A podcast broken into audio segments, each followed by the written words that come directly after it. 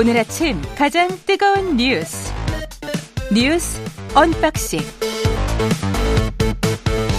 자 뉴스 언박싱 시작합니다. 민동기 기자 김민하 평론가 나와 있습니다. 안녕하십니까? 안녕하십니까? 네, 강제동원 생존 피해자들 세 분이 제3자 변제 거부를 했습니다. 예, 거부 의사를 공식적으로 밝혔습니다. 어제 이제 법률 대리인단이 기자회견을 열었는데요. 지금 피해자 가운데 생존해 있는 이춘식 할아버지, 양금덕, 김성주 할머니 세 분 모두 명확하게 삼자 변제에 대한 거부 의사를 밝혔다고 전했고요. 어, 관련 서류를 일제 강조동원 피해자 지원재단 측에 전달을 했습니다. 그리고 이 법률 대리인단은 피고 기업인 일본 제철에도 자3자 변제를 불허한다는 의사를 국제우편으로 전했고요. 미쓰비시 중공업에도 곧 문서를 발송할 예정입니다. 어제 그 기자회견장에서 외교부를 좀 비판하는 그런 내용도 나왔는데 예. 외교부가 지난 6일 해법을 발표하기 전에 피해자들에게 접촉을 좀 시도를 했다고 합니다. 그런데 변제를 받아들일 뜻이 없음을 밝혔는데도 계속해서 접촉을 시도를 했다는 점을 지적을 하면서 어, 이러한 행위를 중단해 줄 것을 촉구한다는 그런 입장도 나왔습니다. 그러니까는 지금 이제 뒤에 이제 말씀하시겠지만 더 자세히 말씀하시겠지만 민법에 보면은 제3자 변제를 할 수 있게 돼 있지만 당사자가 원하지 않으면 못하게 돼 있습니다. 맞습니다. 예. 근데 이 지금 그림이 아주 이상한 그림인 것이 돈을 받아야 되는 분들은 안 받, 이렇게 이런 방식으로 안 받는다 그러고 음. 또 돈을 줄 책임이 있는 일본 기업들은 돈을 줄 일이 없다 그러고 채무 음. 자체가 없다고 하고 예. 돈을 대신 갚는다고 하는 재단은 그러면 이 기업들에게 구상권 청구를 하느냐 그건 뭐 아니라고 하고 그렇죠. 그럼 이게 무슨 해법이냐 이런 의문이 있지만 이런 의문이 있는데도 정부 측은 어, 이게 다 가능하다. 그것은 우리가 알고 있는 권위 있는 전문가들의 주장에 의해서 다 뒷받침이 된다. 이렇게 얘기를 하고 있거든요. 음. 이 권위 있는 전문가가 누구란, 누군지는 잘 모르겠으나 어쨌든 그것이 안 되는 건데 아무튼 이게 이 지금 이제 피해자들이 이렇게 좀 신속하게 나선 이유는 어제 이제 설명하기로는 이게 만약에 수령을 거부하면 이, 이 판결금이라고 이제 정부는 부르는 재단 측은 부르는 이 돈을 수령을 거부하면은 법원에 이 돈을 공탁을 해서 맞습니다. 법률 자체를 끝낼 것이기 때문에 어. 그 전에 이 거부 의사를 분명히 밝히는 걸로 법적인 어떤 다툼에 있어서 좀 매끄럽게 하고자 하는 그런 의지라는 거예요. 그래서 이 점이 상당히 앞으로도 논란이 될 것 같습니다. 가장 최악의 상황은요. 만약에 정부가 제3자 변제항을 강행을 할 수도 있는 거 아니겠습니까? 그럴 수도 있겠죠. 그랬을 때 피해자들이 우리 정부를 상대로 소송을 소송에 나설 가능성이 있거든요. 예. 이렇게 되면 정말 그림이 우리 입장에서는 최악이 될 수밖에 없는 겁니다. 그리고 근데 일본 기업이나 일본 정부를 상대로 소송을 하는 것과 네. 예, 거기에 이제 개입을 한 한국 정부를 상대로 한국민이 네. 피해를 당한 한국민이 소송을 하게 되는 거는 이 결과를 이제 불러와 버린 거 아니에요? 그렇습니다. 이 제3자 변제한 이런 이상한 방식을 통해서 그리고 뭐 미래 청년 기금인지 그거는 전혀 지금 다른 이야기인데 그걸 갖다 끼워 맞추는 거지 않습니까? 마치 그러니까 어디 증검다리가 있는 것처럼 어떤 의사 표현도 안 했어요. 사실 일본은 네. 이 미래 청년 기금이 이 이 강제동원 생존 피해자들을 위해서 기리기 위해서 만들었다. 뭐 이런 이야기라도 해야 되는 거 아닙니까? 근데 전경련하고 일본의 이제 경단련이 네. 또 17일 날 만나 가지고요. 네. 이 문제를 논의를 한다라고 하거든요. 네. 근데 언론들의 보도를 보면 이게 마치 강제동원 피해자의 어떤 그런 기금 지원 문제하고 연관이 있는 것처럼 보도를 하고 있는데 냉정히 말해서 아무 상관이 없는 그런 내용입니다. 일본 외무상은 강제 동원이라는 것은 없대요. 그런 적이 없답니다. 그렇죠. 그런 얘기를 하고 있기 때문에 뭐 강제 연관이 없었다. 연관이 있을래야 있을 리가 없는 것이죠, 그것은. 어제 외통의 양금덕 할머니가 출석을 하셨는데 발언을 듣고 다시 이야기 나누겠습니다. 대통령이 뭐이라 대통령아 옷벗으라고 하고 싶소. 편안하니 동포들을 다 마음 편하게 하고 살아야 한디 이걸 뭐예요? 나는 절대 금방 굶어 죽은 한이 있어도 그런 돈을 안 받을랍니다. 네. 굶어 죽는 한이 있어도 그런 돈은 받지 않겠다. 양금덕 할머니의 에, 진술이었고요. 외통위는 야당 단독으로 진행돼서 결의하는 채택을 했습니까? 네. 예. 일단 민주당이 어, 윤석열 정부의 굴욕적 반역사적 강제동원 해법 철회 및 일본 정부와 기업의 사죄와 배상 촉구 결의안을 일 결의안을 채택을 했는데요. 말씀하신 것처럼 국민의힘이 불참을 했습니다. 그래서 민주당 단독으로 진행이 됐고요. 일단 국민의힘은 민주당이 일방적으로 개의했다고 좀 비판을 하고 있는 그런 상황인데 어찌됐든 어제 이제 외통위를 좀 뉴스를 통해서 많은 분들이 보셨겠지만 피해자분들 특히 이제 양금덕 할머니 같은 경우에는 굉장히 강하게 음. 정부와 대통령을 성토를 했습니다. 의사 일정이 합의가 안 돼서 이제 국민의힘이 들어오지 않은 것까지는 뭐 절차적인 문제일 수 있겠다 싶은데 지금 또 하는 얘기는 주호영 원내대표 등이 이제 공식적으로 한 얘기입니다. 어, 한일 정상회담 앞두고 있는데 16일 16일 날 그런 상황에서 이렇게 국회 외통위를 열어 가지고 이 강제동원 배상 판결 문제에 대해서 미주알 고주알 논하자고 하는 거는 정상회담에 오히려 이제 악영향을 줄 수 있는 것이고 국익을 훼손하는 거고 그걸 위해서 오히려 민주당이 이렇게 하고 있는 거 아니냐 이제 이런 주장이었거든요. 근데 그런 주장은 이해가 안 되는 것이 그럼 정상회담이 예정돼 있으면은 관련한 어떤 주제는 국회가 한마디도 해서는 안 되는 것이냐 의문이 있을 수밖에 없는 거고 더군다나 이것은 국민적인 논란이 있는 그런 사안인데 이것을 국회에서 다루지 않겠다라고 하는 것은 저는 좀 합리적이지 않은 이유였다고 생각을 합니다. 예. 그리고 정부는 한일 외교 국방부 장관 협의체 복원을 추진 추진하겠다는 거죠. 그러니까 윤석열 대통령이 어제 한덕수 총리와 주례 회동을 가졌는데요. 이 내용을 지시를 했다라고 합니다. 그래서 지금 언론 보도를 종합을 해보면 외교안보 분야에서는 한일 외교장관 정례 협의회라든가 국방장관 협의체 이런 것들을 아마 복원이 될 가능성이 높은 것으로 보고 있고요. 경제산업 분야에서는 뭐 산업부와 일본의 그 경제산업성 에너지 협력 대화라든가 한중일 ICT 장관 회의 등이 복원될 것으로 보인다. 이런 전망을 내놓고 있습니다. 그러니까는 뭐 다 푸는 어떤 방향으로 할 수 있는 거는 다 하자는 취지의 얘기와 제스처를 우리는 하고 있는 거예요. 예. 근데 일본이 이제 얼마나 호응해 줄 거냐에 대해서는 어떤 부분에서는 일본이 분명히 호응하는 부분이 있을 텐데 예를 들면 안보라든지 이런 부분에서는 호응할 텐데 나머지 대목에서 그게 잘 될지는 아마 정상회담에서 나오는 성과를 봐야 될 것 같은데 다만 지금 좋은 신호는 기시다 총리하고 윤석열 대통령이 저녁 식사를 두 번 하기로 했답니다. 그래서 예. 어쨌든 뭐 의전 밥을 두 번 먹기로 했다. 그렇습니다. 예. 아, 그래서 이제 그런 점은 일본이 또 신경을 나름대로 쓰고 있다라는 근데 신호로 해석을 하고 있는 것 그 같습니다. 두 번을 제안한 게 윤석열 대통령이라고 아 합니다. 그래요? 예. 예. 밥을 두 번 먹어서 우리한테 좋은 게좀 있었으면 맞습니다. 좋겠어요. 예. 그렇죠. 예. 네. 우리한테. 그 국민의힘 새 지도부 당직 인선이 됐고요. 친윤 뭐 전면에 뭐 예상대로 돼, 됐네요. 사무총장의 이철규 의원 그리고 사무총장을 보좌하는 전략기획부총장하고 조직부총장에는 각각 박성민, 배현진 의원이 임명이 됐습니다. 세 분 다 이제 윤핵관으로 꼽히는 그런 인물이기 예. 때문에 뭐 친윤 일색이다 이런 비판이 좀 나오고 있고요. 지명직 최고위원회는 유승민 전 의원과 가까운 강대식 의원을 지명을 했는데 뭐 이 부분을 들어서 조금 그래도 탕평을 편 것 아니냐라는 해석이 나오고 있습니다만 또 다른 쪽에서는 그 끼워 맞추기 아니냐 이런 또 음. 비판도 나오고 있는 그런 상황입니다. 김기현 대표가 일단 강대식 최고위원 지명으로 뭐 연포탕 기조를 살렸다라고는 합니다만 아, 여전히 당 요직까지 친윤계 일색으로 채워지면서 사실상 용산에 좀 직할 체제로 가는 걸 수도 있다 이런 비판도 나오고 있습니다. 일각에서는 용산탕, 용산탕이다 그러더라고요. 또 예. 무섭습니다. 네, 예. 뭐 탕이 자꾸 근데 이제 연포탕이 아니고. 어제 이제 뭐 뒤에 얘기하시겠지만 대통령하고 친임 국민의힘 지도부하고 이제 만찬 회동도 하고 그랬거든요. 예. 분위기가 아주 좋았다는 것이고 대통령이 이렇게 얘기했다는 보도가 있습니다. 이제는 국정 운영에 전념할 수 있게 되었다. 근데 이게 이전에는 그럼 상당히 이제 여당 상황들을 신경을 쓸 수밖에 없었다는 거 아니겠습니까? 예. 대통령도.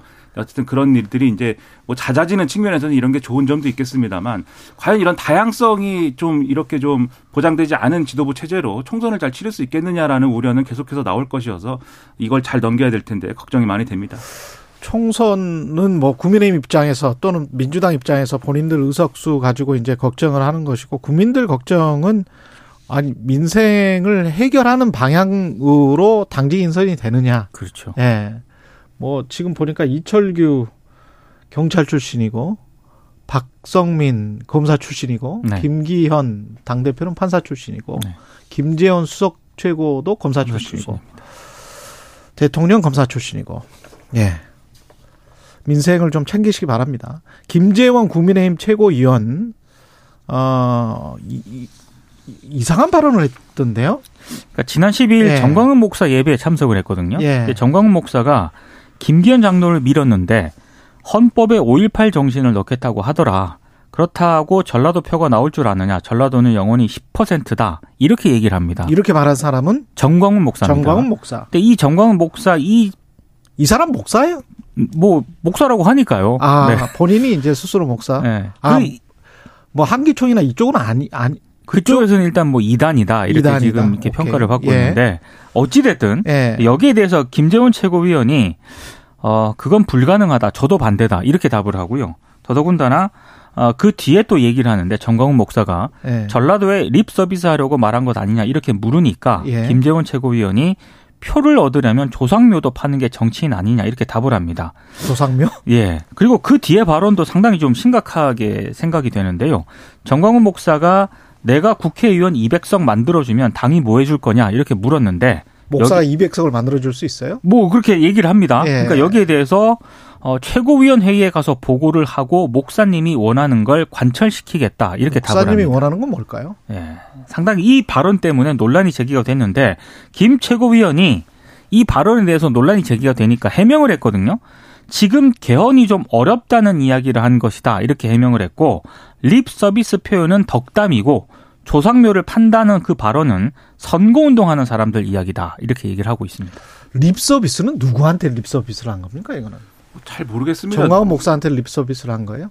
잘 모르겠습니다. 이 발언의 취지는 뭐 이런 이 호남인들에게 나름의 립 서비스 뭐 이런 취지인데 별로 그렇게 되지 않는 것 같고요. 음. 근데 저는 이게 상당한 큰 문제인 게 친윤 일색의 지도부라고 하는 평가 속에 김재원 최고위원도 어쨌든 들어가는 거 아닙니까? 그렇죠. 본인은 사실 나는 친윤이 아니고 범윤입니다 이렇게 주장한 바도 있지만 친윤 호소인이라고 한 적도 있습니다. 뭐 그런 주장을 네. 막 하고 또 김병민 최고위원 등도 어, 아니다 뭐 이렇게 얘기를 하는데 하지만 어쨌든 언론에 의해서는 친윤 최고위원 아닙니까?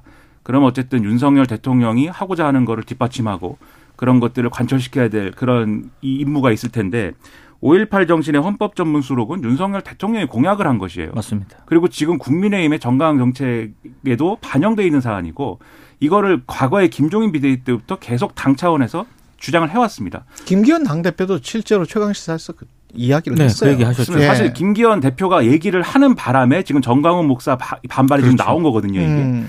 근데 그러면 여기서 정광훈 목사 이렇게 얘기하면은 당 최고위원으로서 아 우리 당의 입장 그게 아니다라고 설명을 해야 되는데 오히려 여기서 이 대통령의 입장, 당의 입장을 다 반대로 지금 얘기하고 있지 않습니까? 어디 가서는 이런 말하고 어디 가서는 이런 말하면 이 정치의 바닥이 이런 겁니다. 이쪽에 가서 표 아부하는 거 아니에요 지금? 저는 이것은 극우 극우 기독교인지 기독교인들은 싫어하실 것 같은데 이게 목사인지 아닌지도 모르는 사람한테 가서 신자 수가 많다고 뭐 혹시 이분은 그러는 겁니까? 명목상은 목사 이 목사 맞습니까? 직업일지 모르지만 예. 과거에 뭐 자신은 하나님과 친구라는 등의 이러한 언급을 하여서 이 기독교인들의 많은 그럼- 반발을 또. 있어요. 말이 안 되죠. 그렇죠. 예. 그건 이제 용납이 안 되는 일인데 예. 아무튼 그렇기 때문에 저는 이제 이 국민의힘에서 윤리위를 열어가지고 이 김재원 최고위원을 징계를 해야 되지 않나 이 정도면 제가 볼 때는 그렇죠. 중대한 사안이다. 그래서 큰일입니다 이것이 참. 그리고 비슷한 이야기를 또 김광동 진실화해위원장이 비슷한 시기에 또 했네요. 그러니까 국회 행정, 행정안전위원회 전체회의에서 한 발언입니다. 그러니까 과거 인터뷰에서 민주당 의원이 과거 인터뷰에서 5.18 민주화 운동에 북한이 본인들의 의도대로 개입하고자 했을 가능성이 있다고 한 적이 있느냐 이렇게 음. 물었거든요. 예. 여기에 대해서 김광동 진실화위원장의 답변은 개입하고자 했을 가능성이 있다. 그리고 북한군이라는 표현을 쓴 적은 없지만 북한이 개입했을 가능성까지 자신이 배제할 수는 없다. 이렇게 얘기를 하고 있습니다. 참고로 이 김 위원장은 5.16 군사 쿠데타는 4.19 혁명을 계승을 한 것이다. 그리고 80년 5월 광주에서 헬기 사격은 없었다. 5.18 민주화 운동에 북한이 개입됐을 가능성이 있다. 이런 취지의 주장으로 과거에도 논란이 됐던 그런 인물입니다. 그러니까 1960년대에도 일반적이지는 않았던 이런 개념을 이제 말씀을 하시는데 이런 말을 하는 이 어떤 사람이 이 자리에 맞는 거냐 진실화해 위원장이라는 자리에 진실화해 와해 위원장.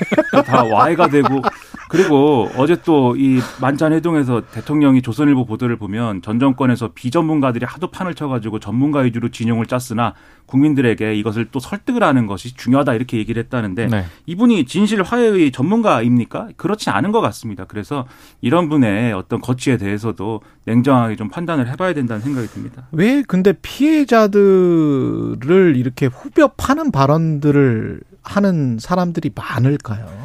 그러니까 예. 저는 공- 사람들이 또 중책에 안- 앉아 있고 공개적인 장소에서 이렇게 네. 공개적으로 얘기하는 것 자체가 더 심각한 문제라고 왜 봅니다. 아직도 이런 거를 우리가 이야기를 해야 되는지 모르겠어요. 네, 지금 그렇습니다. 반도체까지 다 뺏길 판에 뉴스 우울증이 옵니다. 지금. 예. 왜 아직도 이런 거를 이야기를 해야 되는지 그냥 헌법에 안 넣어도 좋으니까 그냥 존중을 하고 그냥 이야기 안 했으면 저는 좋겠다. 5.18 민주항쟁으로 지금 됐잖아요. 그렇습니다. 그러면 그냥 그냥 이야기 안 하고 그 그 어 좀 진실화해위원장이면 진실화해위원장 다운 말을 좀 해야 되지 않을까 싶습니다. 왜 왜 계속 이러는지 모르겠습니다. 이렇게 네. 되면은 김종인 전 비대위원장 같은 경우 광주에 가서 무릎 꿇고 사죄한. 점 이런 부분들이 다 이제 진정성이 없는 것으로 지금 평가가 될 수 있는 거안 됩니다. 아니겠습니까? 예.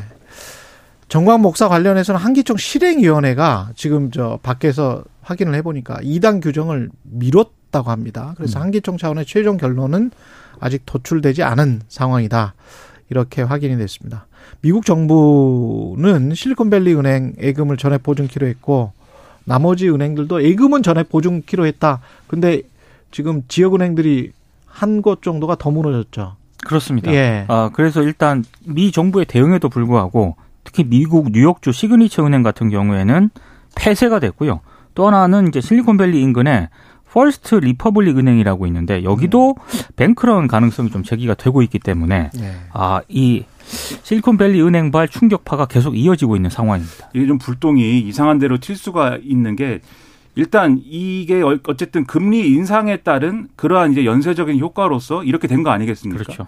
그러다 보니까 당장 그 미국의 이제 금리 인상 기조가 좀 이제 완화되는 것이다 이런 전망이 또 나오더라고요. 그렇게 그쵸? 나온 그런 이야기가 있습니다. 지금. 그렇습니다. 예. 비스텝은 물 건너 갔다 이런 얘기가 하나가 있고 또 하나는 이 미국 정부가 나서서 이렇게 뭐 불을 끄는 소방수 역할을 하는 그런 과정입니다만 우리는 또 은행을 늘리자 이런 얘기를 해왔는데 그 중에 하나가 이런 특화 은행 이런 맞습니다. 것이지 않습니까? 네. 그렇죠. 근데 그게 실리콘밸리 은행이 전형적인 특화 은행이잖아요. IT 기업에. 그런데 그렇죠. 이런 시국에는 이런 최후를 맞는 거를 봐서 최후까지는 좀 그런데 아무튼 이렇게 무너지는 걸 봐서 우리 논의도 이런 거를 좀 진작에 참고했어야 되는 그런 상황이다. 이런 쪽 나오고 있어서 잘 봐야 될 것 같습니다. 그리고 금리가 인하될 것 같다고 해서 좋아할 일인가 그 거는 다시 한번 생각을 해보시기 그렇죠. 바랍니다. 인플레이션에 따른 고- 고통이 그만큼 길어질 수 그렇죠. 있는 것이기 때문에. 예. 예, 미국 같은 경우에 신규 채용되는 사람들의 한 30% 정도가 벤처 기업이에요. 음.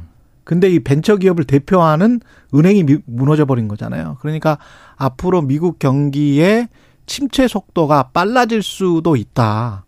너무 위험하니까 금리를 인하하는 게 아니냐라는 역발상도 한번 해보실 필요가 있다. 음. 예, 그런 생각입니다. 양쪽에서 한번 다 생각을 해보십시오. 너무 자산 가격이 양극화랄지 은행도 양극화가 되는 것 같은데 좀 심각하게 봐야 됩니다. 이런 문제는 예 뉴스 언박싱 민동기 기자 김민하 평론가였습니다. 고맙습니다. 고맙습니다. 고맙습니다. KBS 1라디오 최경영의 최강시사 듣고 계신 지금 시각 7시 40분입니다.